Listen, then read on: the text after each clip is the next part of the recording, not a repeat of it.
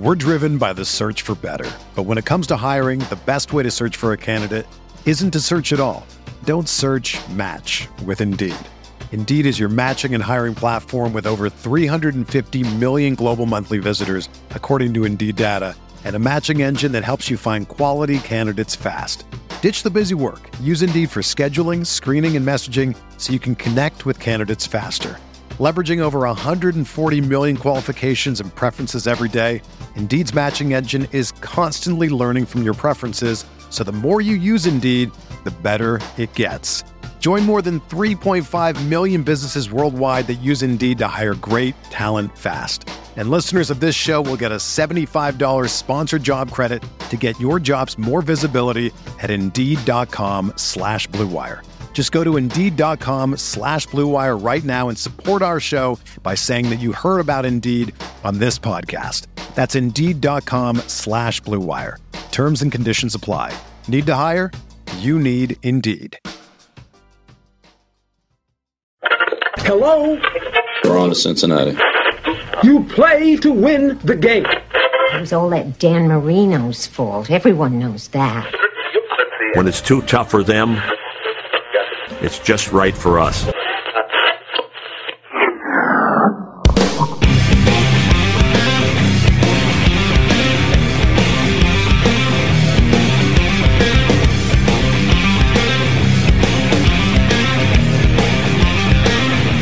The Rockpile Report, AFC East Roundup, hosted by Bills season ticket holder Drew Gear, a part of the Blue Wire Podcast Network. And the Patriots have been the biggest spenders all day. Hunter Henry, three-year, $37.5 million deal. It's 25 guaranteed. Nelson Agholor, now he gets a two-year, $26 million deal. Jalen Mills from the Philadelphia Eagles, the safety slash corner, very Patriots-like, can kind of do everything on the back end. Gets four years, about $24 million. Davon Godchaux, really strong defensive tackle gets $9 million guaranteed. Jonnu Smith, the speedster from the Tennessee Titans, he gets four years, $50 million. Matt Judon, a four year, $56 million deal for New England. I mean, it is pretty clear this is a year they, they thought they needed some, some help. They don't often make splashes in free agency, but we've seen a couple splashes so far from Bill Belichick.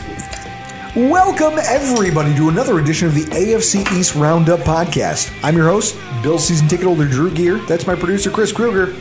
And that was Ian Rapoport montage created by yours truly. All of the signings that the Patriots made.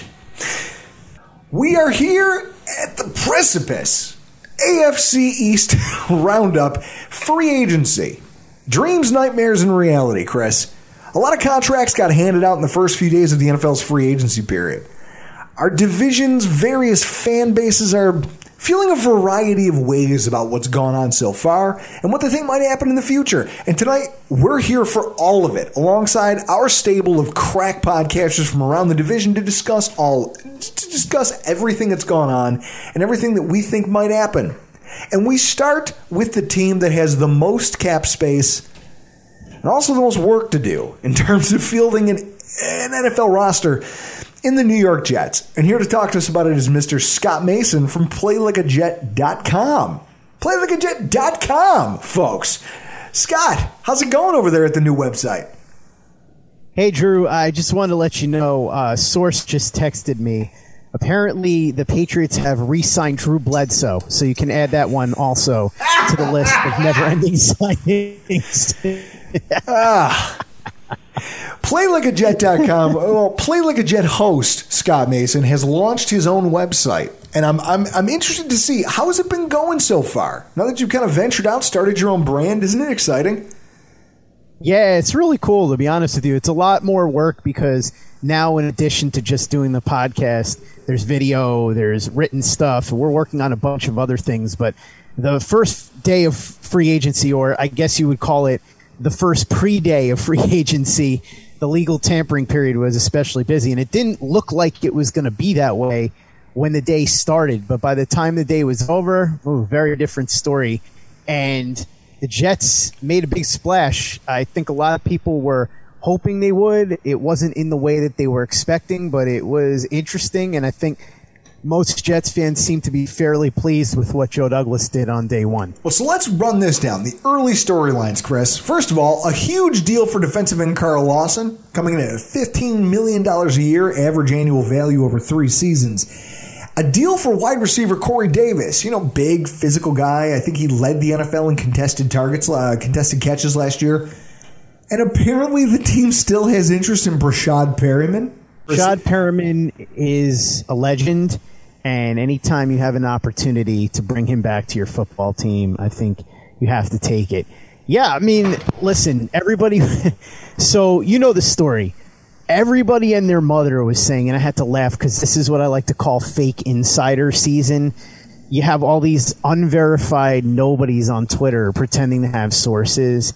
And like, a source says, and they'll always throw out the most obvious nonsense. And then when it happens, because everyone knew it was going to happen, they'll just claim, see, as I reported. And it just makes me crack up. Hey, Chris, and we- everybody has that. Every fan base has people like that that do that on Twitter. Chris, we remember year. Hashtag Hashtag sources. Yes. we here in the Buffalo market have had a, uh, a couple instances of that, haven't we? Hilariously enough, they also uh, have to do with the wide receiver category, but I digress because we're not here to sling mud. We're here to talk about football.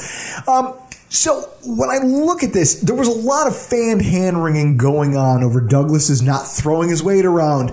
Jets fans, our GM is the worst. He has no plan. I have a question.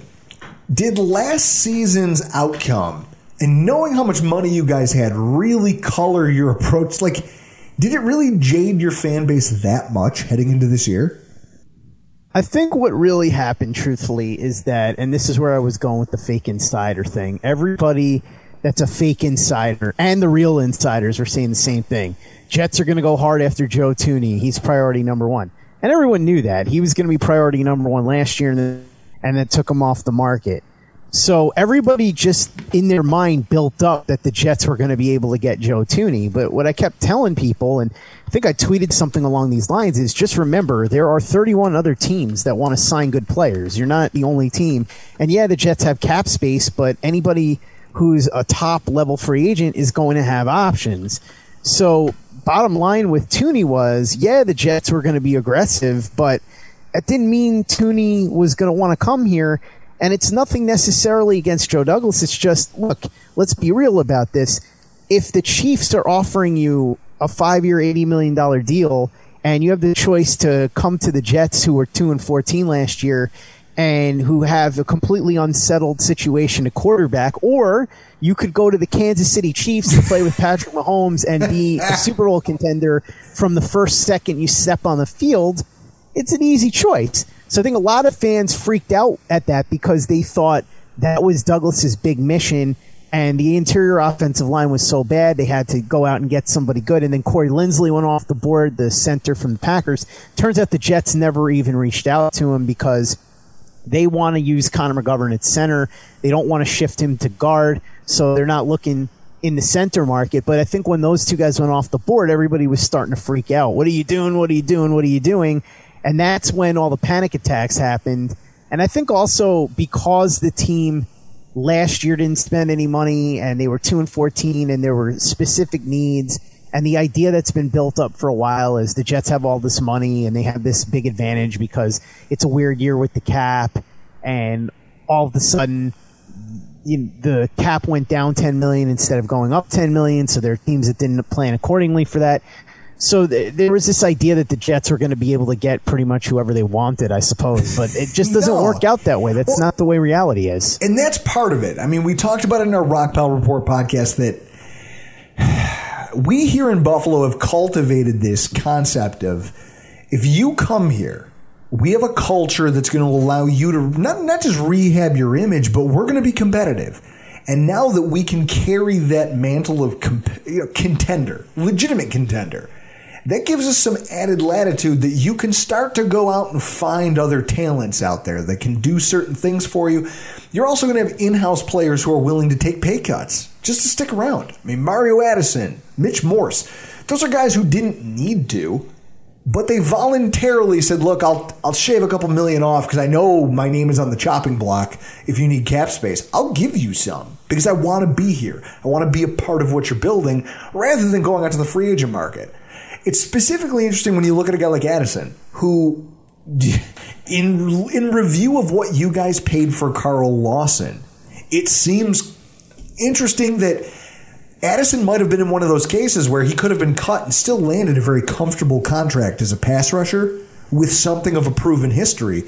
He could have gone to market and maybe gotten an adequate deal, and instead he chose to shave money and stay in Buffalo.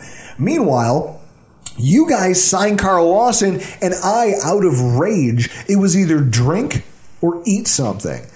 And since it was already 11 o'clock, I think like 10.30 when I saw the news break that you guys had signed Carl Lawson, I ate half a box of Nilla wafers. Half a box out of frustration. Just pure frustration. That's your fault. I'm actually blaming you and your fans.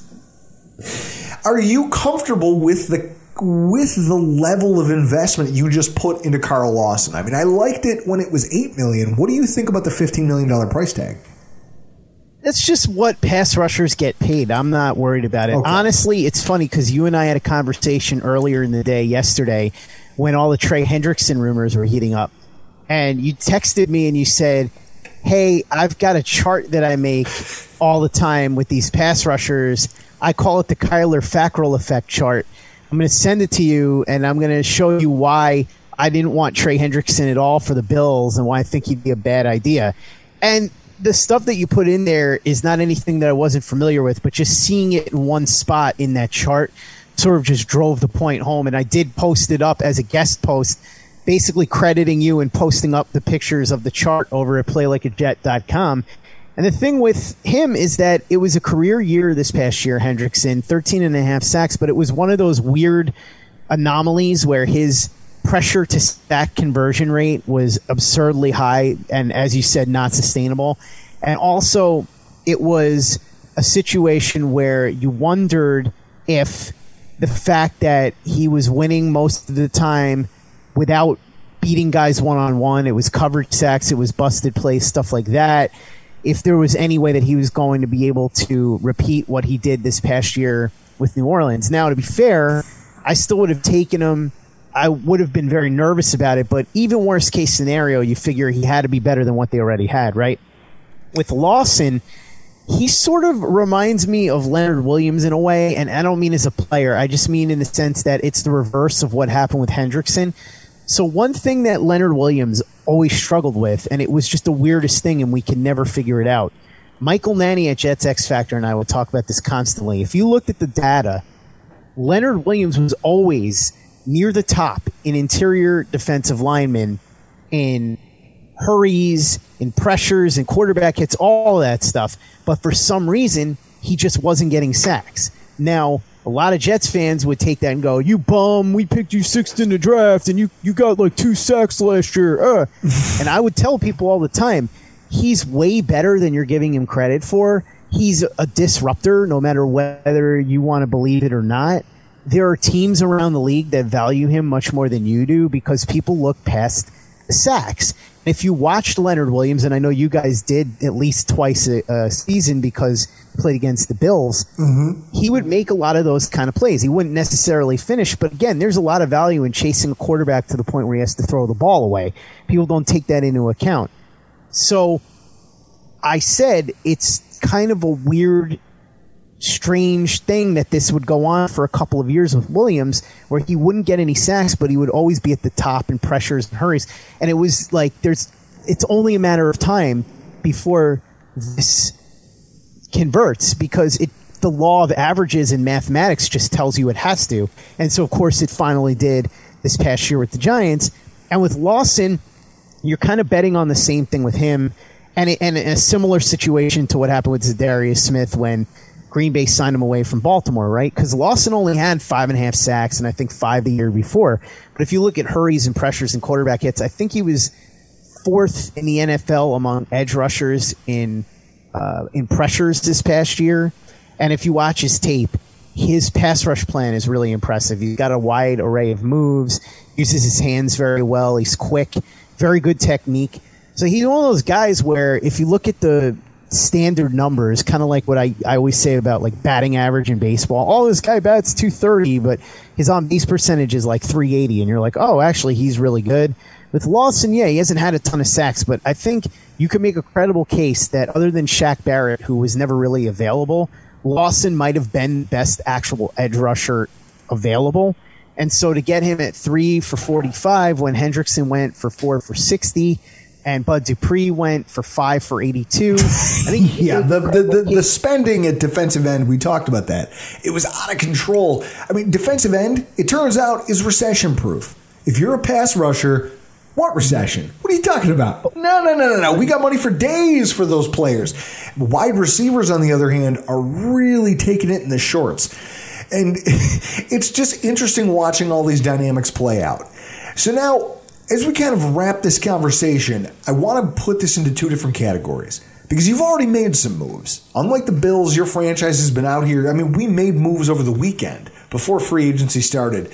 But we're on that list of teams that until tonight, when or, or at least earlier when they announced the signing of Emmanuel Sanders, I guess for the Buffalo Bills, that was the that and Matt Hack, the punter, were the first two Hawk Hack.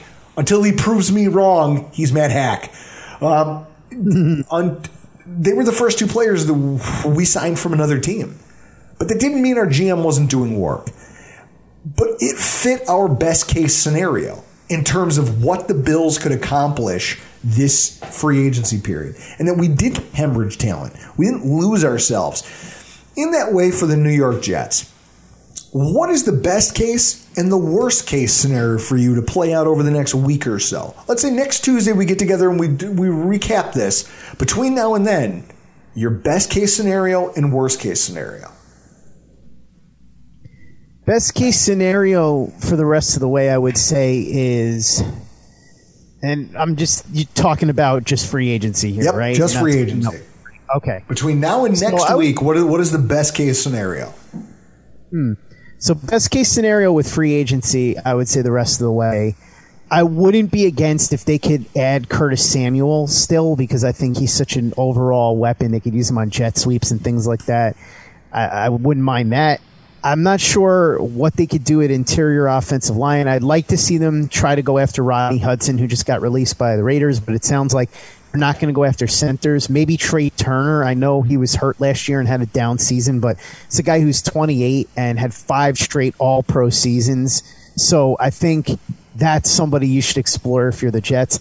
I wouldn't mind seeing them dip the, dip their toes in the cornerback market if William Jackson's market doesn't develop. Maybe they go and, and dip their toe in that water and see what it would take. And then honestly, I've had some people push back on me for this, but Luke Grant and I were talking about this the other day. Luke, one of the writers and uh, film guys over at PlayLikeAJet.com, Jadeveon Clowney's value has never been lower.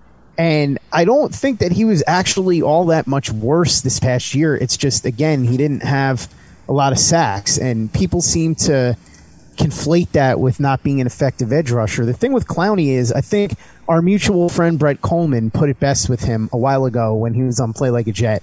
I it was the best summation that I had ever heard of Jadeveon Clowney. He said, as a pass rusher, uh, no, I'm sorry, as a, a run defender, he's Batman. As a edge rusher, uh, pass rusher, he's Robin, and in coverage, he's Alfred. So I think that's the perfect way to describe Clowney. But again, he's not a great pass rusher, but he is a pretty good overall player at that position.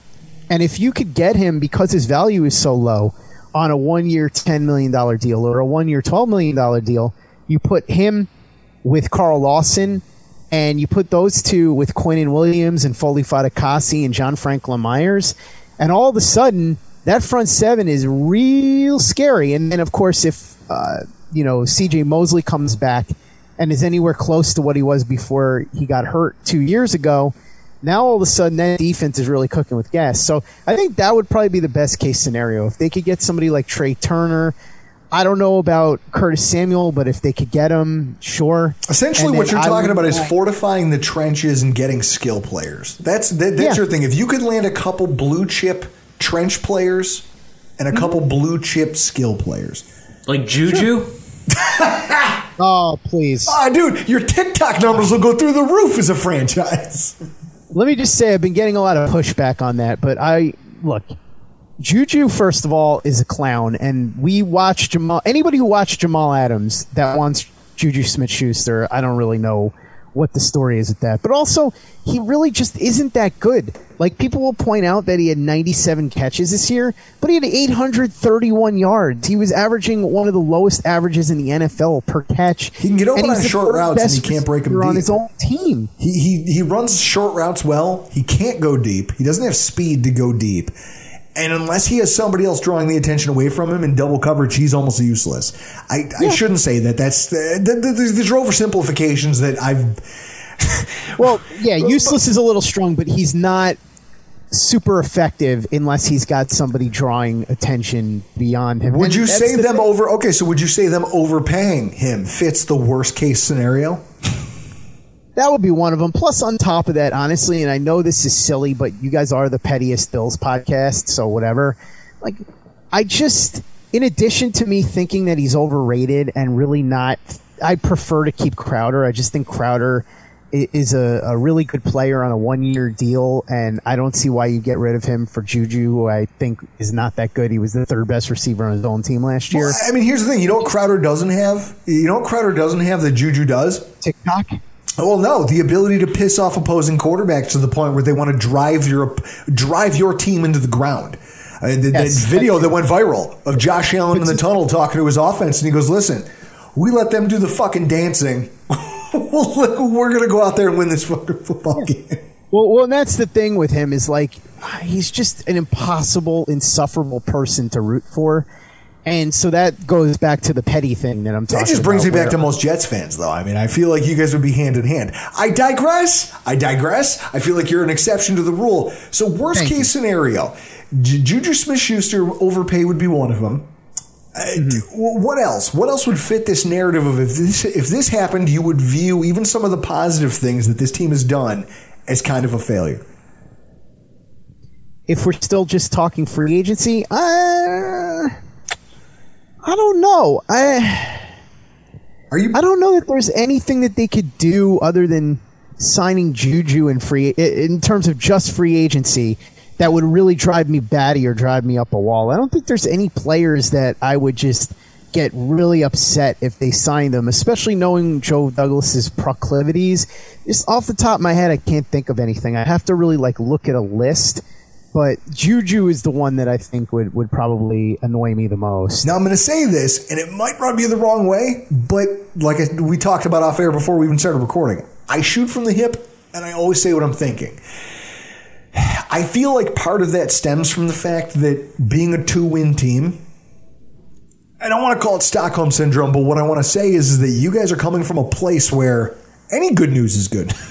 And Right. The, the re- you know you have so much work to do to feel the consistently competitive team that anything that goes well, you guys are willing to embrace that. And anything that goes wrong, nothing can go more wrong than last season did. You're like, listen, I'm already. You can't. You. It's like Bane in, in the, the Dark Knight Rises, where it's just like, oh, you adopted the darkness. I was born in it. It's like, oh, we Jets Jets fans with football frustration. This is where we've lived. You can't rock my boat. Whereas Patriots fans would freak out after they after they lost last year. I just I it's incredible to me.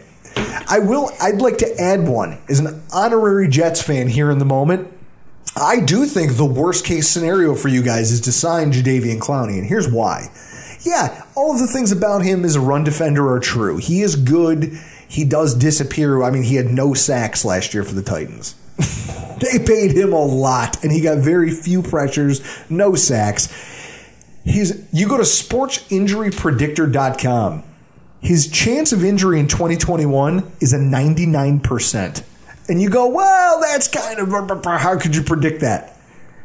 He has 1, 2, 3, 4, 5, 6, 7, 8, 9, 10, 11, 12, 13, 14, 15 different injuries he's sustained since 2014 that have caused him to miss significant time. Multiple hernias, multiple multiple injuries that required surgery. hernias, knee injuries. Do you know how many people overcome those, Scott, to become g- great football players again?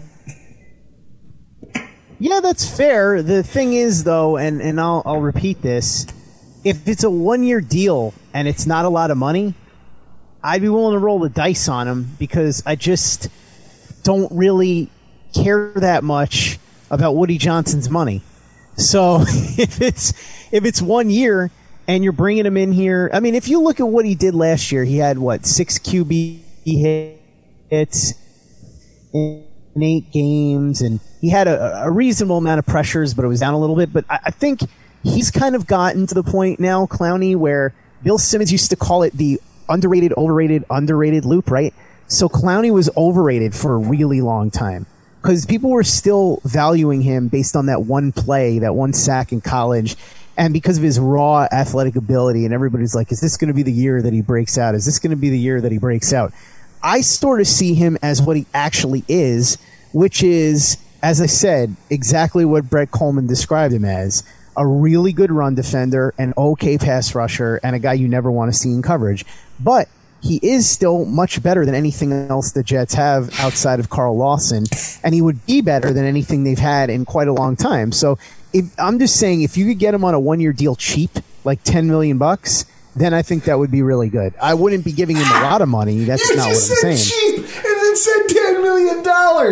Oh, Scott, I love it. I love this entire conversation. What I want you to do is, I want you to promise me that you'll be back next week so we can really dig into all of this once we can put together the whole free agency picture. And I want you to tell our listeners, because I have a special idea for next week. I have a really special idea for next week. I don't think anyone's ever done it before. We're going to be the first to attempt it. Maybe this will be like Evel Knievel trying to jump the Grand Canyon and we just end up on a stretcher in a helicopter. Who knows? But with that said, I want you to tell everybody about your website and where they can find you on social media. Well, first of all, as you know, Drew, of course I will be here next week. And second of all, it's playlikeajet.com. The website went live two weeks ago, and we're in the thick of things now with free agency. So the podcast is where it usually is uh, Stitcher, Google Play, Spotify, Apple, all of that. Daily show. In fact, this week we're doing daily content just based around what's happening in free agency. So as we speak right now, there's an episode covering day number one of the legal tampering period with the very big deal, Chris Nimbley of jetsinsider.com. And at the website now, we have write ups, we have videos. Luke Grant put together a really nice two and a half minute video on Carl Lawson showing the ins and outs of his game and his pass rush plan. He's got one on Corey Davis that we're going to be putting up as well. And we've got a bunch of stuff on the YouTube channel too. If you search for Play Like a Jet, Luke's done some really good video breakdowns, and we've got a bunch of new stuff coming too, in addition to written write ups. Well, obviously written write ups. What other kind of write ups is there? But we've got plenty of write ups there as well. Uh, about what's going on with free agency, but also all the latest going on with the Jets.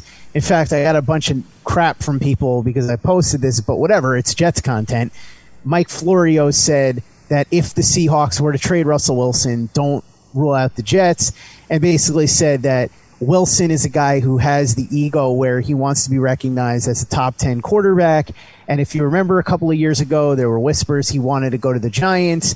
His thinking would probably be that if he could come to the Jets or the Giants and be in New York and win here, that it would make him the immortal that he thinks that he should be. So he was saying between that and the fact that the Jets have a ton of draft capital to use that don't rule out the Jets. And I got a bunch of crap from people saying, "Rah, rah, rah, rah."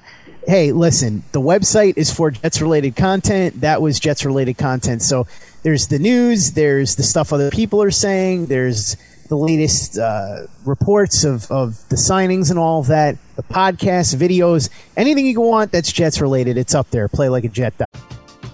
We're driven by the search for better. But when it comes to hiring, the best way to search for a candidate isn't to search at all. Don't search match with Indeed. Indeed is your matching and hiring platform with over 350 million global monthly visitors, according to Indeed data, and a matching engine that helps you find quality candidates fast. Ditch the busy work. Use Indeed for scheduling, screening, and messaging so you can connect with candidates faster. Leveraging over 140 million qualifications and preferences every day, Indeed's matching engine is constantly learning from your preferences, so the more you use Indeed, the better it gets.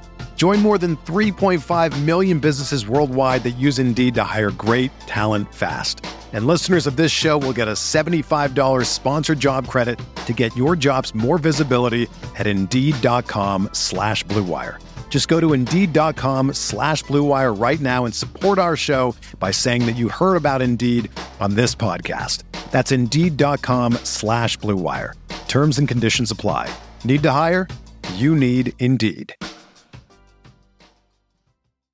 And so, moving on from that piece of conversation, we we pivot to a team that has kind of a, similar situation to Buffalo, in that it's it's been a relatively quiet start to the free agent period in the Miami Dolphins. And here to talk to us all about it is our guest Elf Arteaga from Three Yards Per Carry. How are you, sir? Doing great. So the early storylines in the Miami Dolphins right now are incredibly interesting to me. First of all, you guys head into this period with uh, Kyle Van Noy being released, despite the, I guess, outsiders' view that he was a core player. Uh, we watched Shaq Lawson over the weekend get traded after just one season of a three-year deal that he signed as an unrestricted free agent a year ago. And there's just been, I mean, short of a punter and I think a fullback slash tight end, looks like a core special teams player this is an eerie kind of a silence that we're seeing from a franchise that traditionally comes out guns blazing with Stephen Ross's checkbook when free agency first opens. What is the pulse of the fan base right now watching Miami kind of slow play this? Well, they're kind of freaking out because uh, you know they've been told for months, "Oh, you got to go get uh, an expensive free agent. You got to go get an expensive wide receiver, possibly an expensive center." Uh, so far, they didn't. They didn't try on Linsley. Supposedly they are in on Rodney Hudson, who got released today by the Raiders. I would be all over that. That would be a huge move. And they are in on some of these expensive wide receivers. But if you notice the market, the market's getting away from these wide receivers they're not getting them. They're not going to get the money that they were expecting to get. Oh, absolutely so, not. That's something we talked about in uh, yesterday's Rockpile Report podcast. Uh, Dianna Russini was talking to. Uh, she said an anonymous wide receiver who texted a player to ask why there's no movement, and the guy said there's the money just isn't there right now. And Cameron yeah. took it a step further and said, "Look, these guys are in trouble because if the money isn't there now, it's not going to be there two days from now, three days from now." Yeah, and a guy who re- who I really really uh, respect is John Jones from uh, CBS. He's a senior football writer, and he said the Dolphins are prepared to make a wide receiver very a very very rich man here soon. I I'm willing to bet that the Dolphins probably had a deal out there for one of these guys and decided, you know, let's just hold off on this thing a little bit because it doesn't seem like we're going to have to get out there with a you know with our checkbook to actually beat anybody on any of these guys. Whoa, so, whoa, whoa, whoa, whoa, whoa, whoa! If you ask Bill Belichick, okay, the services of Nelson Agholor had to be. I mean, you had to gobble that up, man. Everyone was yeah. pounding the table for Nelson Agholor. yeah, I had a. I, I've, I've provided a list on three yards on the three yards per carry account of like second tier. Uh, wide receivers that would make a lot of sense for the Dolphins, and Nelson Agholor was in there he just was not in there at those averages, which are absolutely. He's going to make next year twice as much as DeVante Parker. Is he twice as good as DeVante Parker? I'd submit he's not as good as DeVante Parker. So, so these are just bad deals. Well, are they getting better? Absolutely. They're getting a lot of good players, especially those two tight ends. But they just they now have two of the top five highest paid tight ends in football. Is that good business? Well, I guess you know they'll get to show it on the field next year. We're gonna find out. I mean, it really is hilarious, and I can't wait to pick uh, Mike D'Abate's brain about it later on in the show. So, getting back to the Dolphins here, first of all, is there any concern? The Kyle Van Noy release, the Shaq Lawson trade, all of this kind of in the run up to this free agent period these are two guys who were brought in to be what I think myself and a lot of other Dolphins fans and a lot of outsiders would have thought is you guys wanted them as core parts of this rebuild. And yet, just one year in, both of them are shipped out. It wasn't like their contracts were giant impediments to what the franchise was trying to do. It's not like you guys didn't have enough cap space to operate. So it's kind of puzzling. And a part of me wonders if there's not a ripple effect here that, I mean, is there any concern that watching this play out could make it harder to negotiate those types of deals in the future? Like agents might be a little gun shy looking at that going, "Hey, you're you're calling my client a part of this rebuild and this and that, but what happened here and what about this guy?" Any any thoughts on that? Yeah, I thought uh, I thought the Kyle Van Noy um, release was interesting when it happened because it seemed to open up a lot of space that they can use on an edge player, and we all knew they needed to replace Elandon Roberts because you know no fault of Elandon Roberts who played you know relatively well last year, but he was injured for most of the year, and then at the end of the year took two bad injuries, one of which should see him missing almost half the next season. So we we knew we needed an inside linebacker. The Shaq Lawson trade seemed like uh, out of necessity, was made out of necessity. They got Bernard uh, McKinney, who is a Pro Bowl middle linebacker, who still has chops, who still plays well. Also coming off an injury, but his injury seemed to be one of where he's just taking care of uh, some loose bodies in his shoulder. Considering that the team was so bad, he decided, you know what, Yeah. now's probably a good time to have this surgery. So the Dolphins upgraded there. And then you got to think of, yeah, Shaq Lawson, I thought played well for the Dolphins, but they have a guy in Andrew Van Ginkel who they're trying to get more snapped for next season. Mm-hmm. So it has to be at, at the expense of somebody. And if you look at the Dolphins right now, they are missing an edge player. If they can go get that one, that one guy in free agency, and they've tried with Jadeveon Clowney three times in the last two years, so maybe finally they can get him on a cheap deal. Third if time they is the do charm. that, if they do that, you got to think that their little gambit with Kyle Van Noy and Shaq Lawson actually did work out. So Then, I mean, I mean, if it all works, and I guess that's what we're here to talk about, because one of the things we're picking everybody's brain about tonight is just best case, worst case, and probably what the most realistic outcomes are for what's going to unfold over the next few days. I mean, obviously, the Patriots made the huge splashes. You're kind of in the same boat the Bills are, where we're just kind of sitting, waiting for that second and ter- third tier of free agents to open up who are going to come on more reasonable contracts. And we both seem to have GMs that have a plan. Ours has proven that he's pretty adept at manipulating cap structures and things like that. So when you think about the best case scenario for the Miami Dolphins this time next week, what would you say it would be in your mind? Well, they uh, right now the rumor is that they're working with some of their players to restructure deals to free up even more cap space, which suggests to me that they're going to make a run at Jadeveon Clowney once again. And if they don't get him, uh, maybe they just kick it to the draft. But they are missing that one guy. If next week we're we're sitting here and they got Jadeveon Clowney in the fold on a two-year deal, and they picked up Rodney Hudson, this was a home run off season. So you're saying that so far for you, it's more just shoring up the even though even though obviously the desire for skill players is out there for the Miami Dolphins. Hmm. You know, you didn't tender Isaiah Ford, you've got DeVante Parker, and really not a lot else. You know, Preston hmm. Williams. He's, he's fallen into that trap that a lot of undrafted free agent players do. That you very quickly start to figure out like that's just who he is. Maybe he's he's got chops to be something bigger, but it doesn't pan out often enough that he becomes a truly reliable impact player. I mean, you'd be comfortable going in knowing, hey, we didn't land any big splashes in free agency at the skill positions, but you're okay going into the draft to flesh those needs out as long as the trenches are shored up. Yeah, I would say uh, that just makes number three even more important now. And if you trade number three, you got to trade it enough for, for enough of a haul that still leaves you in the top ten, so you can take a, a top ten wide receiver, and then you're probably going to have to double up somewhere along the way in the draft, probably with a running back at number eighteen. So it'll just leave them a lot of work to do in the draft, but that's why they have all those picks. They have two Absolutely. first, two seconds. They're just going to have to use at least three of those four on skill players. Now, the worst case scenario, nightmare scenario for El Fartiaga come next Tuesday. Let's say we sit down with you and we do this again, and you're like, guys, I can't believe this bullshit happened to my team. What does that look like? Uh, the nightmare scenario is obviously they're talking to David Andrews, uh, center for the, the New England Patriots. He would be just a modest upgrade over Ted Karras, which is what they have right now. Let's say they, they can't get in on Rodney Hudson, and all they're left is with Andrews, which is a modest upgrade. And then they're outbid for wide receivers, and they can't get their edge player. then I think that's a rough that's a rough start to the off season and a rough free agent period because then you go into the draft trying to fill three holes instead of just realistically one, which is skill guys. That's fair. I didn't even think about that. I mean, if you're that concerned about it, uh, most realistic outcome. I mean, this is And to be one fair, thing. I do like a lot of guys in the draft, especially at center. I love Creed Humphrey.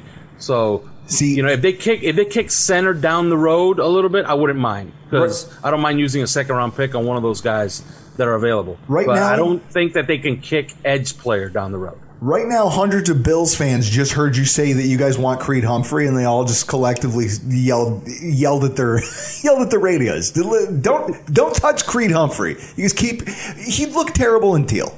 He would just look awful in that color scheme. You, you can't. We can't do that. We got just the pick for him, number thirty six. Uh, see, B- Bills fans have really taken a shine to Creed Humphrey. It's. I want you to shoot down, or maybe you favor this. I see from Twitter because I'm petty and I like to take a look at some of the things opposing fan bases are freaking out about. I've seen some of the lunatic fringe of the Dolphins fan base saying that this lack of action. I know something I said was that you you can tell who these teams are that are going to be in on quarterback trades because they're probably the ones just based on the cost associated, the cap hits, the capital, and the expenditure it's going to take. Those are going to be the teams that are probably less active right out of the gate in free agency. And Miami has done that piece of it. So I'm also seeing it from Miami Dolphins fans talking about how this is a sign. It's got to be a sign. The Watson trade is coming, people. Everyone get ready.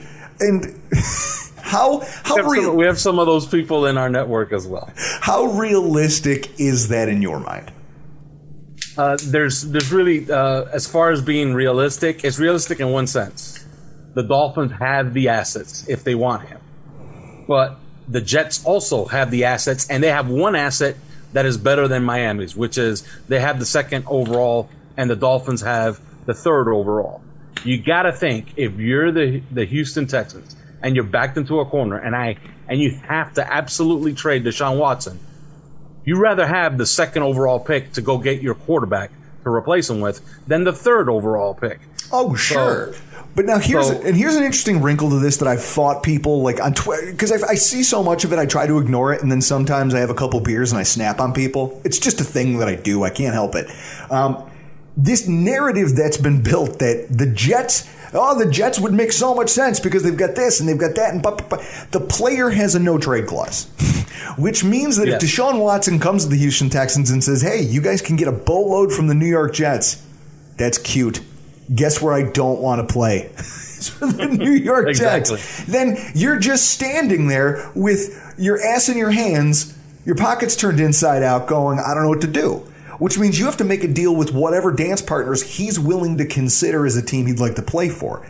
Between the Jets and the Miami Dolphins, if he was going to go to one of those two teams, Chris, the odds that he wouldn't take Miami with everything they have versus what's going on in New York with relative unknowns at GM and coach. I don't know. I didn't know that he wanted Houston to interview Salah.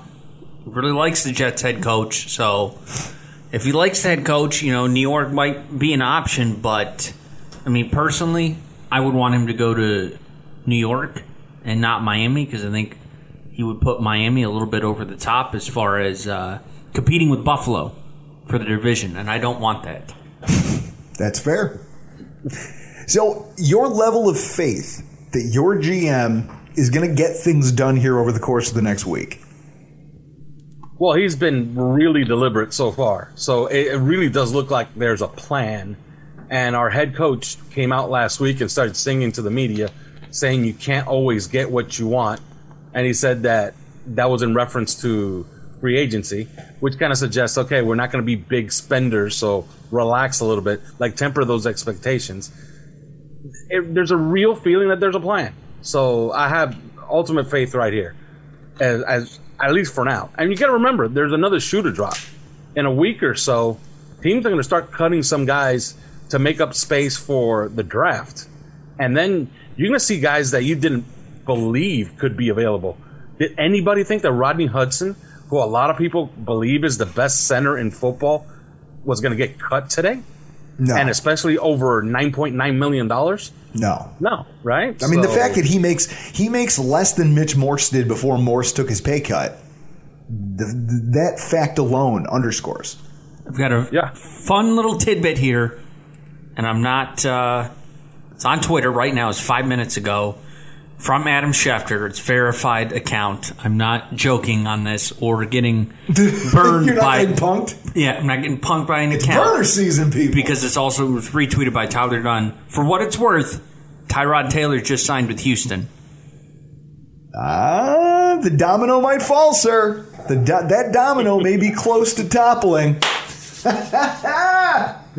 Ah, you know what that tells me though? What? They're prepared to go maybe the entire season without Deshaun Watson and do it all over again next year. Well, I said that. I said that's the nightmare scenario for everyone pounding the table saying, oh, he has to be traded, he has to be traded. How about this? Teams like the New York Jets slow play things, like Miami slow play things because they're waiting for this Watson trade to develop. And then it doesn't because Houston says, you know what? If we're going to have to trade him, why don't we let this roster crater on its own? We'll go out there into next year's draft with our own top three draft pick. draft whatever quarterback we want, and then we still have this Pro Bowl caliber quarterback who people are going to fight each other over, and we're still going to get what we want. And then some. And then we won't have to ask for a quarterback prospect or anything like that in return. That's the I think that's the nightmare scenario for everybody in that boat. But with that said, sir, I appreciate your time and I look forward to circling this all back around once the dust settles so we can go over everything. Uh, where can people find you on social and do you got anything special coming up over at 3 yards per carry? Yeah, as always, you can find us at the number three yards per carry on Twitter, and of course, you can download all our podcasts on iTunes, Spotify, wherever you get your favorite podcasts. And of course, tomorrow on the Five Reasons YouTube account, we're gonna have uh, what we build as a free agency blitz. Although there's nothing blitzy about what the Dolphins have done in free agency so far, but that that'll be on the YouTube account tomorrow at 3:30 in the afternoon Eastern time.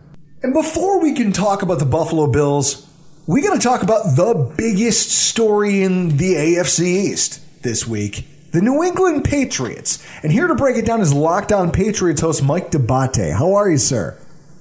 Gentlemen, always a pleasure. I'm doing well. A little sleep deprived over the last couple of days, but bottom line, doing pretty well otherwise. Sleep deprived. I mean, what? It's not like there's anything interesting going on in New England right now. It's not like it's not like your team has made any kind of. You know, they're slow playing things. They're taking their time.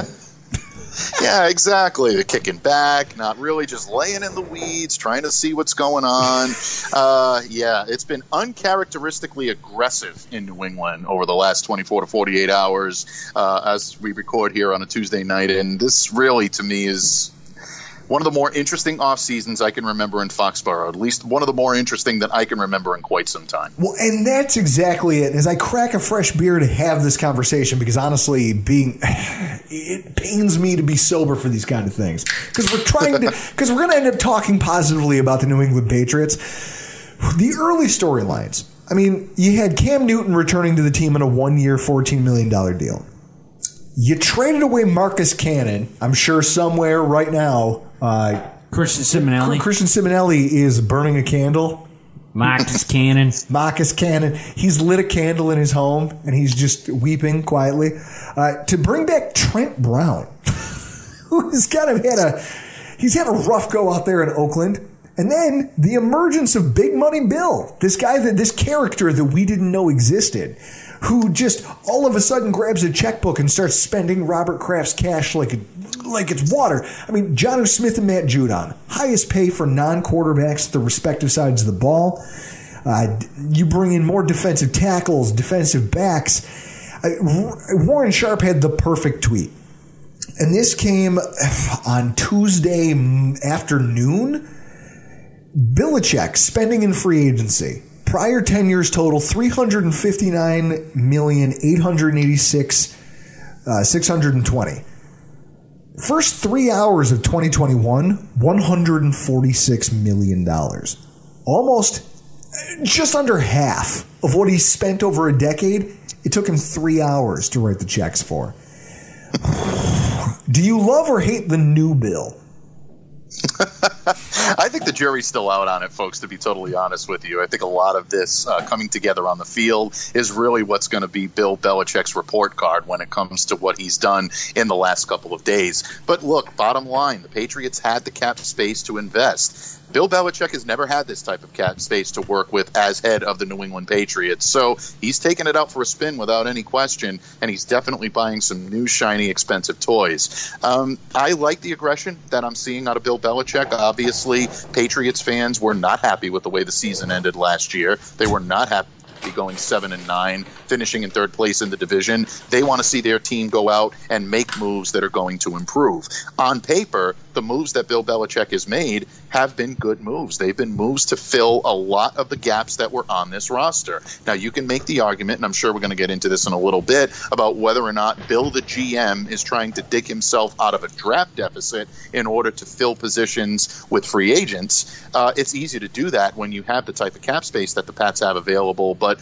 ultimately, right now, the Patriots filling these positions with savvy veterans, guys that can come in and are NFL ready and ready to play, really does make you wonder what their plans are for the 2021 NFL draft. This has been intriguing. I'm intrigued, I think, better than anything in terms of adjectives, but I'm more on Bill's side here than I'm not. I think he's doing the right thing at this point in trying to invest that dra- that capital uh, to improve the team in 2021. Okay, so he's making a lot of moves here. I mean, that is a ton of money for a tight end in Jonnu Smith, right? Right. And then a ton of money in Hunter Henry. Far more than any Bills fan would have deemed palatable for either one of their services. At least those of us who understand cap ramifications and things like that. I mean, that's what led me down this path because I think about this. I think about your last two drafts and how you've tried getting tight ends. You've tried, and yet that pro- that position has really produced nothing for your franchise over the last couple of years. You tried to patchwork it with Ben Watson. Is, am, I, am I going correctly? I think it was Brady's last season. And then last year you went with the rookie tandem of uh, Asiasi and Izzo. And there was another gentleman that they drafted. I can't recall the name. I'm sure you know it. Uh, Dalton Keene. Dalton Keene. Dalton Keene out of Virginia Tech. Yep. So you have these tight ends that you've kind of had over the last few years who have given you zero offensive impact. I mean, I think we made we actually were talking smack to Mark Schofield about it in one of our podcasts uh, in the offseason following Brady's last year that the tight end group was invisible. They had no touchdowns. I think like 13 or 14 total first downs caught, which is a, which isn't sustainable. And then you watch him go out and spend like wildfire to fix those two positions. That's what gives birth to this narrative that okay, he's trying to fix his draft woes. And then you see the Nelson Agholor contract and, the Kendrick Bourne contract. And you say to yourself, okay, well, what has Bill been most widely criticized about? Oh, I know. It's not being able to draft wide receivers. That's been a narrative that's existed. It's it's gone on for years. So now he's spending in free agency and he's waiting to see how the market plays out. Maybe he'll dip in there again for a third time. This starts to give birth to a narrative that Bill is digging deep to try to use this cap space to fix all the things he can't draft at, which then leads some people to the next logical step that says, look, you look at what it is. Bill Belichick is the guy who said, I don't want to be 72 years old shuffling around an NFL sideline. He's said that. He's also the guy who just watched the quarterback who left him win a Super Bowl in a year where he failed to qualify for the playoffs and his team didn't look good in doing so. Are we looking at I mean, I to, to make a nerd reference here for the, for the listeners who dabble in the Lord of the Rings universe. Is this Sal, is this akin to Sauron trying to just gather up all the armies he possibly can, and you're going to try to just attack Gondor, and you're going to try to take down take down humanity in one shot. Here it is. We're going to crush the world of man in one fell swoop. We're going to get all of our and it's it's an all or nothing play. Is this the end for Belichick, and is that what's keying a lot of this? Well, I think in a lot of ways, what Bill Belichick has done throughout the years is try to fill his roster with players that fit his mindset. They fit his system, and they also fit the way he likes to be able to conduct his team, both on the field and off the field. You mentioned some of the cap hits and some of the difficulties of signing guys like Jonnu Smith to a huge, you know, deal. Obviously, four years, fifty million, forty nine point nine to be exact. Um, his cap number for 2021, believe it or not, is very low. It's 5.69 million. A lot of the way these contracts were structured, both with Henry, Davon Godchaux is another one, uh, Matthew Judon, these cap hits are not really extremely high cap hits for the New England Patriots in 2021. Judon is only counting against the cap for about 6.3 million, and Jonnu Smith is only about 5.69 million. So when you look at that in terms of the amounts on these deals, they're back ended, they're back loaded, and they're also a lot incentive based as well. So the Patriots looked at the way the cap was going to be structured this year, and they attacked it very smartly because they knew that they were going to be able to get guys in, sign them to be, you know, pretty big time deals, but also be able to backload them in terms of not absorbing a very significant cap hit for 2021. So, in that regard, I give Bill the GM a lot of credit when it comes to the draft, Bill has his shortcomings. He has his intelligence. Uh, I think he's very good at being able to find uh, offensive line talent. He's very good at being able to draft on the defensive side of the ball. He's had some misses at the cornerback position, which surprises me because Bill Belichick is someone that's very adept at being able to identify corner talent. But he's made up for that with undrafted free agents that he's brought in, guys like Malcolm Butler, um, J.C. Jackson. These are undrafted rookie free agents that have come in and played very, very well. So, with regard to the draft, I think Bill is trying to load the roster, fill the positions that he needs, that he knows he has voids at, and now he can attack the draft in a very methodical way. That's not something that the Patriots have been able to do in a lot of ways. They've tried to draft for the best player available without necessarily filling the holes that they needed to fill on their roster. The Pats have a strategic plan this year, and that could lead to maybe this being a draft that turns the tide for him. I, you hope, right? You hope. And I well, guess we hope. I mean, absolutely. Here in New England, we definitely hope. The problem is, is you're still looking up, in my opinion, even with all the moves that the Patriots made, you're still looking up at the Miami Dolphins and the Buffalo Bills. They finished ahead of you last year. To be the man, you got to beat the man. And right now, the Patriots are third in the division. They have to climb out of that. This is a good start to be able to do it. They're putting together the team but ultimately those are the guys you're chasing and the buffalo bills are getting better as well. So it's it, interesting times in the in the afc east coming. Your take on the cam newton deal. The fact that cam newton after what he gave you guys last year i mean what I think it's been well publicized on Twitter. I mean, Chris wasn't wasn't the tweet from Nate Gear that they had f- like five touchdown passes in a certain number of games down the stretch last year. Yeah, something like that. It was it was it was it was a bad ratio of touchdowns and interceptions to end your season, and you bring that guy back. Now, you could have had other quarterbacks. Last year, it felt like desperation. Last year, it was, hey, we kind of slow played our hand and nothing materialized, and now we have to make a move. So we took the most cap, the most frugal move that existed to us. We took it in the form of Cam Newton on a one year deal for like a $1 million base salary with incentives. And everyone applauded you guys for as being geniuses. Some of the same people who said that, hey, that move alone made you dark horses to compete for a Super Bowl last year are the same people now heaping praise on the Patriots for everything they've done this offseason. How much of what you've done now hinges on Cam Newton performing the way you think he can next year?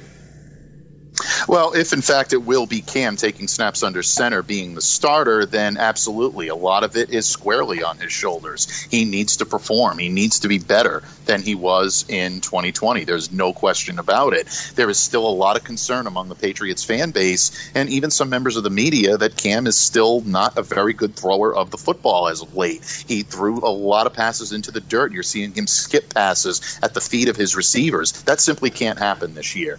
Um, you're willing to try to give him the benefit of the doubt as a Patriots fan and saying that he came in at a time where he didn't have an awful lot of time to learn the playbook. He's still getting back, still getting on his feet from an injury ridden couple of years, last couple of years that he spent in Carolina. So you can make the excuse, and I don't want to say excuse, but you can make the argument that maybe he didn't have a fair shake in terms of being able to come back and come back strong in 2020. He will not have that in 2021. He needs to be better, and there's no question about it. All of these pieces that the Patriots have added around him, and I don't just mean on the offensive side of the ball, I mean ultimately having a strong defense helps your quarterback. It puts less pressure on him, but Cam's got to live up to it. The contract that the Patriots again signed to Cam Newton only includes $3.5 million in guaranteed money. It has the ability to reach up to 14 million if he reaches a lot of the incentives that he has in the contract. So this contract, the way it's structured, tells me two things. It tells me one that the Patriots are not done at the quarterback position, whether it be making a deal for a, a, a, a trade. I don't think they'll go the free agent route because I don't think that that's No. something that they're looking at. But either they're looking at a trade or they're looking at the draft, and that I think is probably more likely than not. If you're going to bring back Cam, it makes sense to bring him back as a mentor, one year bridge type, and then draft your quarterback of the future. So that's something to keep an eye on if you're a Patriots fan, or if you're keeping an eye on the enemy, like in Buffalo or in Miami or even in New York. It was actually on my list of questions is whether or not this was a precursor to a potential first round draft pick at quarterback. Ah, see, this is how good you are. I don't have to prep you. You just show up. you just show up and drop knowledge. I love it. So, with that in mind, you guys have already done the yeoman's work over the course of the last 48 hours, or not even full 48, 36 hours, we'll call it. You guys have done a lot of the heavy lifting around the division. Nobody comes close to what you've spent. I'd be shocked if you were any more aggressive than you have been.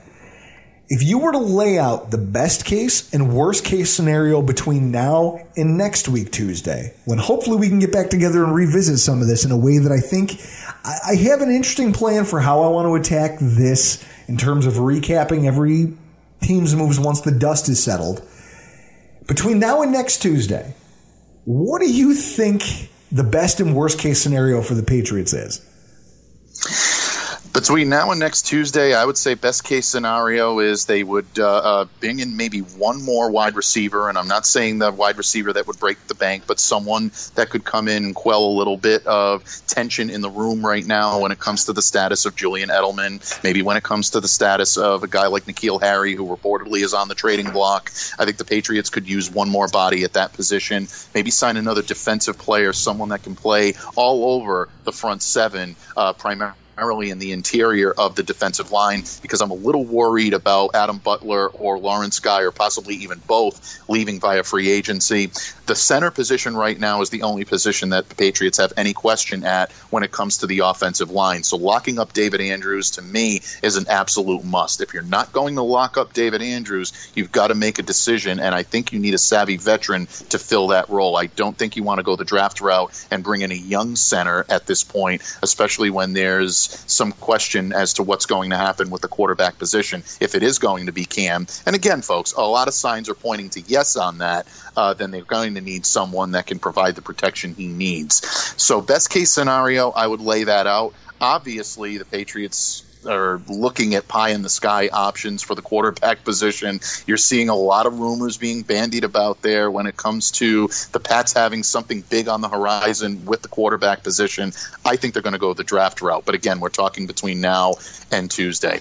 Worst case scenario is they stand pat. They don't add anyone else. Uh, they lose some guys in free agency. I think losing a guy like David Andrews would be a huge blow to this team, not just from an on field perspective, but also in the locker room. He's a team captain, one of the most well respected guys. They already lost Joe Thuney on that offensive line. Losing both Thuney and Andrews would not be good for the Pats. And then, of course, on the defensive side of the ball, looking at losing possibly Lawrence Guy, Adam Butler. And then the white elephant in the room is Stephon Gilmore. Are the Patriots going to move him as part of a package to either move up in the draft or to try to gain some type of capital in return for someone that's likely to leave in free agency after a year? You want to make sure that if you're going to move someone like Stephon Gilmore, you need to get something in return. So, worst case scenario is the Patriots botch all of that and they have what they have right now. Best case scenario, they make a few more signings and really fortify this roster for 2021. Final question before we let you go. I have this I have this thought creeping around inside my head. I feel like this is the this sort of free agency explosion that we is very uncharacteristic for the New England Patriots. But then again, we haven't seen them in 20 years have to operate without a Hall of Fame quarterback. And when your Hall of Fame quarterback wasn't a Hall of Fame quarterback yet, when he was still kind of getting his feet under him, they already had a very strong football team. They could run the ball. They could play defense. Mm-hmm. they could they could be they could win regardless of whether Brady was the goat or whether he was just an average quarterback. It just turns out he played very well and led you guys. And eventually he became the mantle of the football team. And then you guys rode that for a while and now that's gone. Is this Belichick's kind of like last hurrah at trying to establish this before he retires? I want your opinion on that is this because I'm looking at a lot of these deals, it's two, three, two, and three. That seems to fall in line with the timeline where Belichick would be calling it quits by his own admission, not wanting to be the old guy creeping a sideline. Oh yeah, I think there's definitely something to it. Look, bottom line, everybody can throw the pleasantries around all they want to.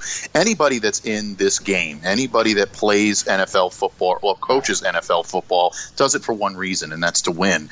Ego is a big part of everything that's driven, whether people want to admit it or not. So yeah, I think there's a big part of Bill Belichick that wants to win. Does he want to stick it to Tom Brady? I don't know. I think that's a little overblown. To be honest with you, I think there probably is a little bit on his end that wants to do that that. If you don't think that Tom took a little bit of extra pride in knowing that he won the Super Bowl this year with the Tampa Bay Buccaneers while the Pats missed the playoffs, well, then I don't know what to tell you. I can definitely, you know, tell you that there probably was a little bit of that. If I can interject, I don't. Tom Brady is I'm so. Sorry. Listen, I'm petty, and I petty respects game. You know, game respects game. Petty respects petty. Tom Brady can still pick out every quarterback drafted ahead of him. right. That's Absolutely. A, Tom Brady is a petty, petty man. And Oh, so yeah, there's no will- doubt that he did enjoy winning that Super Bowl and looking around going, hey, New England, where are you at? Yep, without any question. And, and as he should. I mean, that's something that when you play, go back to Herm Edwards, you play to win the game. And that's exactly what Tom Brady has done. And much to the chagrin of 31 or now 30 other NFL teams, uh, you know, he's done it better than theirs. So naturally, there's definitely that desire to win. And anytime you can kind of stick it to your former boss, your former team, he's going to enjoy that. There is a little bit of Bill Belichick, I think, that is looking at the success that Tom had and saying, look, you know what, bottom line, this is how the team is moving forward. And Bill does not want to ride off into the sunset uh, with a string of seven and nine seasons or six and ten seasons or whatever they might be. He wants to go out on a high note. He's as competitive as anybody, and he's going to try to field the best team he possibly can. I think he's trying to do that in New England. We'll see if it works. Mike, we love you. Thank you for taking time out of what is a hectic schedule for you over at the Locked On outlet where you guys are producing daily content. And these are the weeks, I was just telling Chris, these are the weeks where I don't envy anyone who feels like they have to like f- who who has this role of being the daily content guy or I've got to be the news outlet. I, we just get to show up and react to things. we put a, I put a beer in my hand. I react to what I'm seeing. Chris makes it sound good, and that's our dynamic. And that there's no stress in that. It gives me time to prepare. Guys like you are out here really grinding every single day. What do you have going on over at uh, Locked On this week? Uh, all locked on moves all the time. No, all kidding, folks. Uh, following all the Patriots' moves, whether they be from Monday, from Tuesday. The league year officially begins Wednesday at 4 p.m., so a lot of these deals will become official, but it doesn't end. There will still be moves to be made, and from what I'm hearing, the Patriots are not done. So if you want to keep an eye on what the Pats are doing, either if you're a fan or if you're someone that wants to see what they're doing to scout the enemy, check us out on Locked On Patriots Monday through Friday. Download wherever you get your podcast on the Locked Podcast Network. It's always fun getting to talk to Mike D'Abate. I wish he was a little smarmier. I really do, because it would make him more dislikable and instead he comes across as this knowledgeable but friendly guy, which is not my life experience when it comes to dealing with Patriots fans. I mean, for fuck's sake, I was related to some of them, and I don't like them the way I like Mike. But that leaves us to the Buffalo Bills. And as I open a fresh beer, we have some breaking news.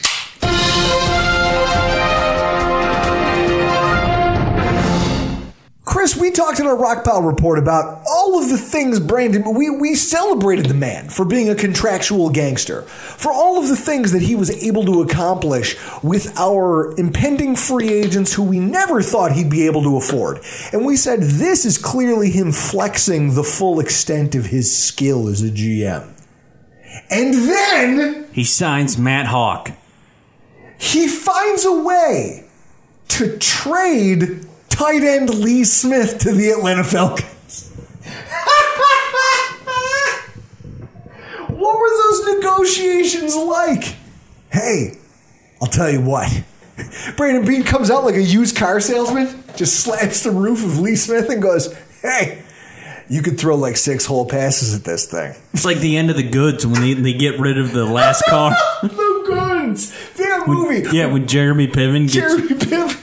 sells the last car to what Ed Helms. Yeah, it's the uh, Smokey and the Bandit car. Yeah, His boy band wants it. See, I've even seen that crap movie. I own it. It's hilarious. Of course, It's not- because it's not, these are a crap movie. It's Oh, hilarious. I hate you. The fact that you've seen the goods and not Blazing Saddles is part of the reason why I just want to headbutt you sometimes. Like I just do. I see you and I'm like, God, it would be so easy. Just, yeah, well, I mean, I've seen Spaceballs. That's close enough. But yeah, no, he slaps the top of a Lee Smith and goes, "Man, you can throw like six whole passes at this thing.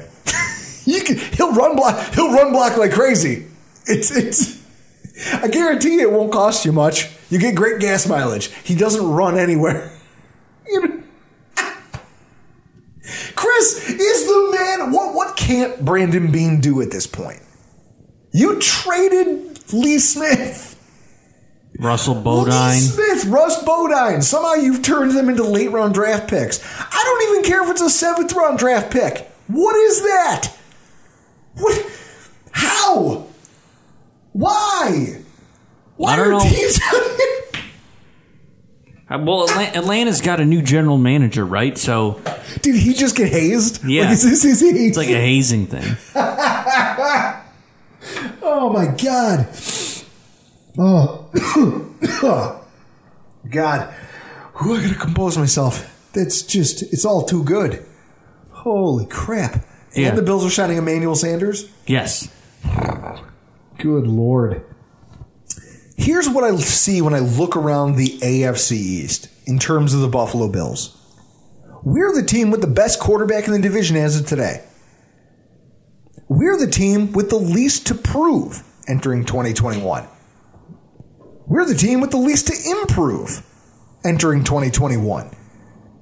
We're the team that did the most to maintain the status quo without sur- surrendering flexibility now or in the future to do so. So, with that in mind, I firmly believe there isn't another team in our division that can do enough in this singular offseason period to catch up with us now, considering that we haven't lost anything and still have options to build off of last season's performance. Chris, is Buffalo still number one in the AFC East in your mind when you think about the talent of our roster compared to our competitors? Yeah, I don't think anything's anything's changed. Also, we'll see what happens in in the uh, in the draft next month. That's another part of the equation because you know what if we hit on two or three guys in the draft, then we'll be even better. That's my my favorite part of this season, at least on on Twitter, is. I mean, Michael Robinson's done it before, but like guy who predicts next season before free agency is finalized and the draft happens. Like that's already happening on Twitter. I don't think anything. I don't think anything's changing. I mean, Patriots are going to be. I don't even know what to make of them with what they've done in free agency so far. If that'll all all work, a ton of money thrown around at a lot of different pieces. And we spent free agents, at least the beginning of free agency, re signing our own guys Milano and Williams and Feliciano. I mean, that, that's spot on. And ultimately, when I look at our d- divisional rivals, here's what I see I see a Miami team. Sure, you have moves to make. There's things that, that are going to happen there. Your team is going to try to improve, and you have a lot of draft capital, but also you have a, you had free agent money. You also had a team quit on you in a must-win football game at the end of a football season against backups. Backups were literally pulling a Harlem Globetrotters and just dunking on you. Something, uh, some guy named Antonio Williams ran through your defense like wildfire, and you quit on your head coach. Chris, that doesn't sound like a winning franchise, does it? Hey, we win and you're in. The last team I remember doing that was the 2004 Buffalo Bills. That team, and that wasn't because they quit. That was because Willie Parker, it turns out, was a really good running back. And it turns out guys like James Harrison and just these guys came out of nowhere and had phenomenal games. Instead, it was literally just the Bills playing the same game they'd played all year and a number one defense at the time. The number one scoring defense in the NFL getting 50 hung on it in a single game because they quit on their head coach. Then you've got the Jets, who, with two wins, literally anything would be better than what they had last year. And the Patriots. I, I firmly believe that what we're seeing is this is the swan song of Bill Belichick. Chris, time gets everybody. People keep talking about Tom versus time. What about Bill versus time? What about the fact that Bill Belichick is what? Now he's 68? Yeah. Six feet under, please. ah! No, he's 68 years old. He's almost 70. How many 70 year old head coaches have there been? Not a lot. Didn't Marv coach into his 70s? The day is going to come where this ends. He should be old and senile. I think this is him taking his what he thinks is his best shot at things. So when you look, at and, and with that said, you even heard it from D'Abate. They're trying to play catch up to the teams in front of them. There's no guarantee any of this is going to pan out. They're just throwing names on a board, and the, the media, as hyperbolic as it is, looks at it and says, "Well, there's a winner. They're putting together a winner." Despite the fact that the Dolphins did that for almost a decade straight and never had a winning team. So instead of looking at them, I want to look around the NFL at the rest of the quote unquote contenders and some of their situations. Starting with the Chiefs. The Chiefs lost their starting left tackle, right tackle, and center due to cap constraints. And then they go out and pay 80 million for a guard. It's going to be interesting to see how they attempt to address both sides of the offensive line as far as bookend tackles and interior offensive line positions just a few months from watching their star quarterback get battered and harassed in a, in a blowout Super Bowl loss.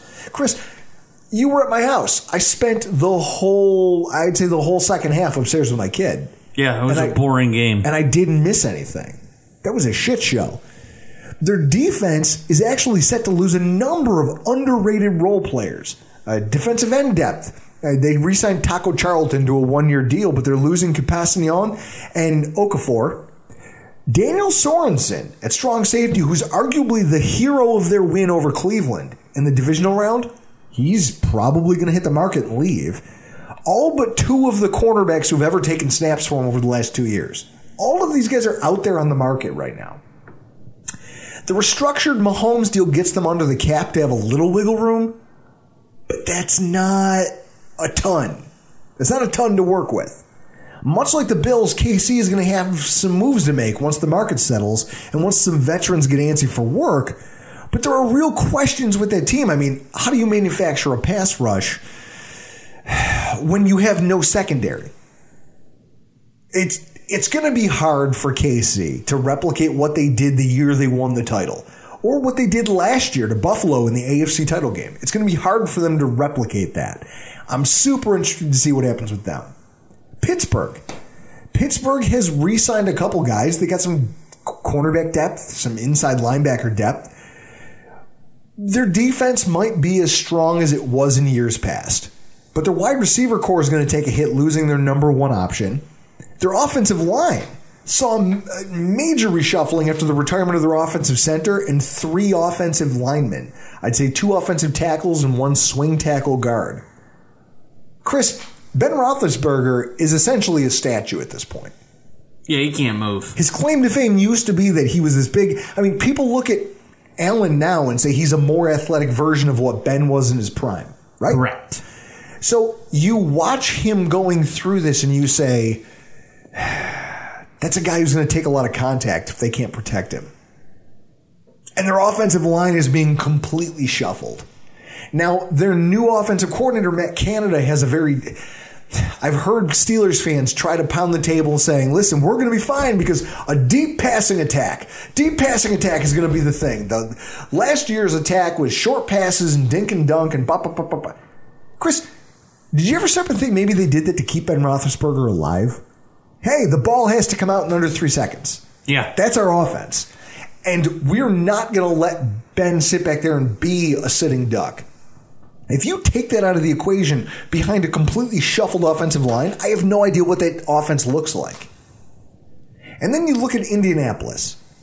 They traded for Carson Wentz. I don't know what that's worth. Nobody really does. They're, they're, they're back with Frank Reich. It's a dart throw.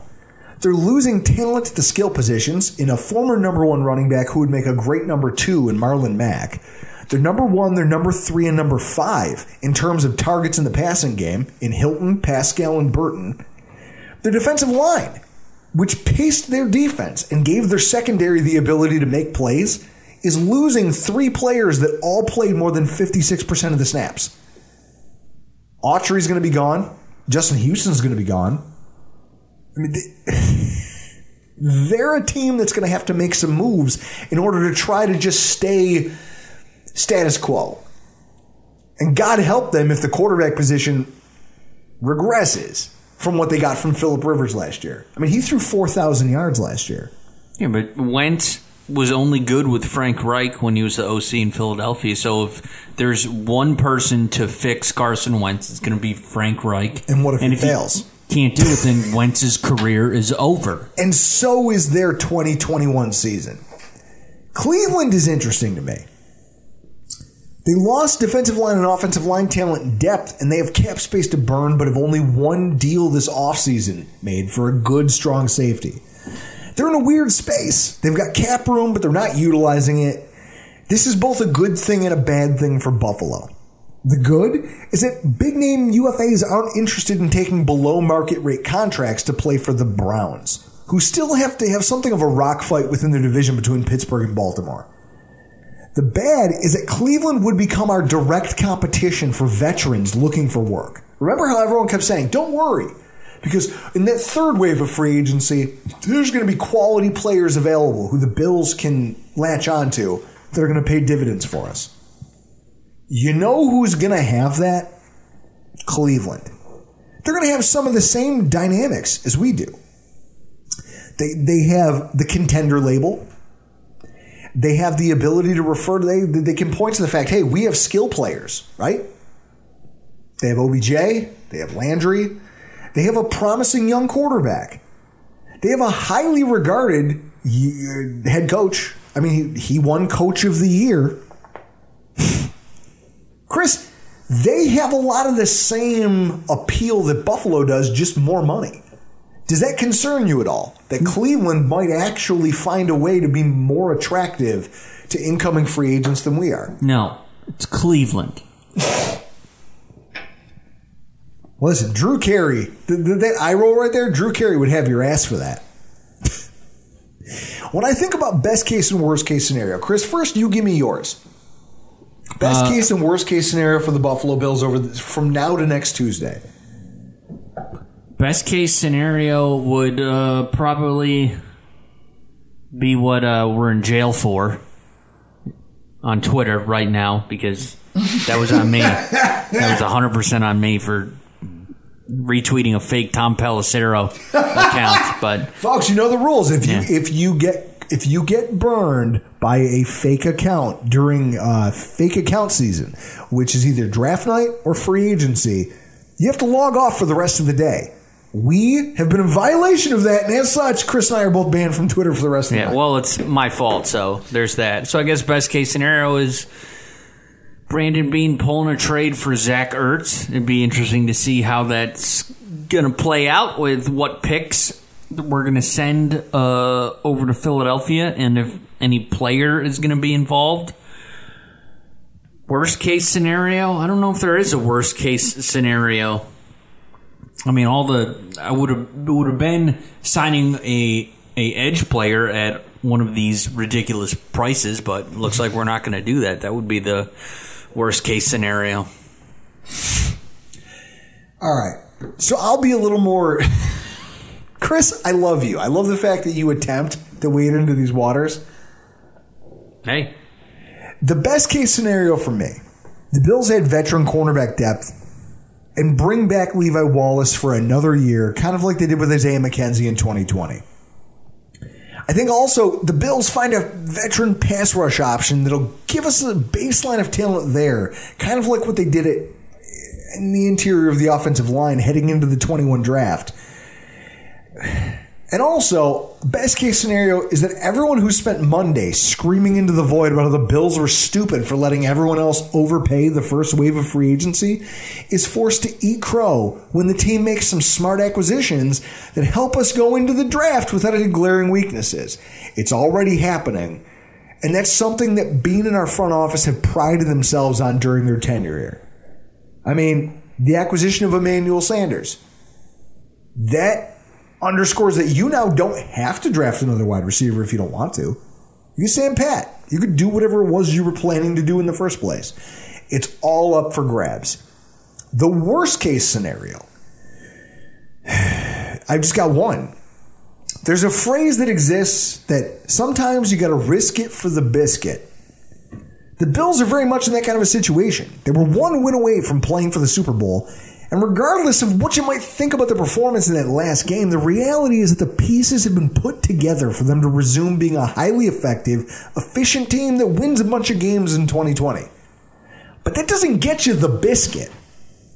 KC risked it, landed a ring for Mahomes, and is now paying the price for that. Tampa Bay, on the other hand, went all in. One on the back of Tom Brady's experience, have an absurdly talented roster, and is now splurging again to try to run it back, just like KC did in 2019, leading into 2020. Right? Yeah. Don't you want to be in that situation? Yeah. I'd love to be in the Super Bowl. Who wouldn't? Those teams maximized their windows. They had a window, and they spent as wildly as they thought they had to in order to get to the big game. And it worked. And now, and then they tried it a second time. Whether that pans out or not is yet to be seen, but they maximize their competitive windows. And the Bills are in the middle of one right now. And it's getting to be about time for them to shoot their shot, even if it is a calculated one. The worst case scenario for me is that Beane gets too frugal. He stays a little too cap savvy and ultimately outsmarts himself in search of those few ultra talented pieces that'll put this team in the roster over the top and contending for the chance to hoist the first Lombardi that this franchise has ever had.